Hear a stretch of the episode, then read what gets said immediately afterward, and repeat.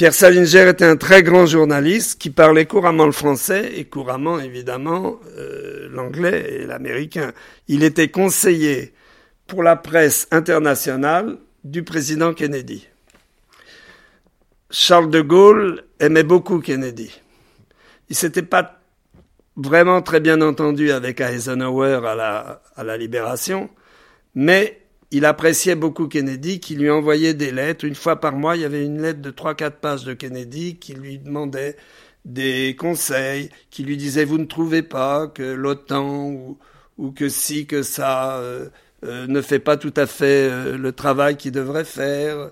Et il entretenait une correspondance très très très intense. Et il était flatté de voir que Kennedy avait lu ses mémoires de guerre et, il aimait aussi beaucoup parler avec Jackie Kennedy, qui elle était moitié française et qui parlait couramment le français. Alors il, les avait même invités à Versailles. C'est un peu pour eux qu'il avait fait refaire les chambres du petit Trianon à Versailles. Euh, il y a maintenant 40 ans, hein, plus de 40 ans.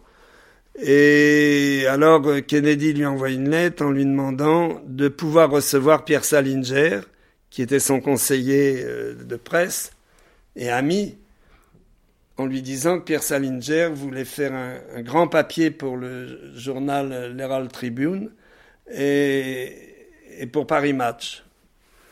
Euh, et il lui demande de le, de le recevoir. Et De Gaulle euh, réfléchit et il dit finalement je vais le recevoir à Colombey les deux églises à la boisserie. Il l'invite à déjeuner. Salinger se rend au déjeuner. Et à la fin du déjeuner, euh, De Gaulle lui dit euh, ben, Mon cher Pierre Salinger, on va aller à, mon bureau, euh, faire l'interview que vous m'avez demandé. L'interview commence, ça se passe très bien. Et à un moment, à la fin, Pierre Salinger lui dit Mon général, j'ai remarqué quelque chose. Euh, vous êtes libre de, ne pas me répondre, bien sûr, mais, j'aimerais quand même avoir une réponse. J'ai remarqué que sur votre bureau, il n'y a pas de téléphone.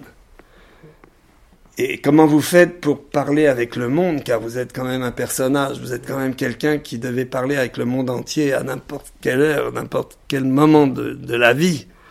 Comment faites-vous pour ne pas avoir de téléphone sur votre bureau? Et De Gaulle lui dit, il y a un téléphone dans la maison, mais euh, c'est la femme de ménage qui s'occupe de la maison qui répond.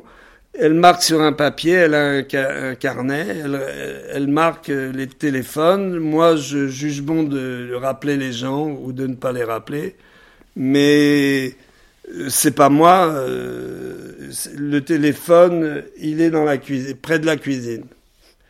Et puis Salinger lui dit oui mais quand même ça doit être un handicap pour vous quand même quand quand un chef d'État vous appelle subitement et tout. Et il regarde Salinger, il lui dit écoutez mon cher ami, dites-vous que sur mon bureau vous ne verrez jamais de téléphone car on ne sonne pas le général de Gaulle. J'adore cette histoire.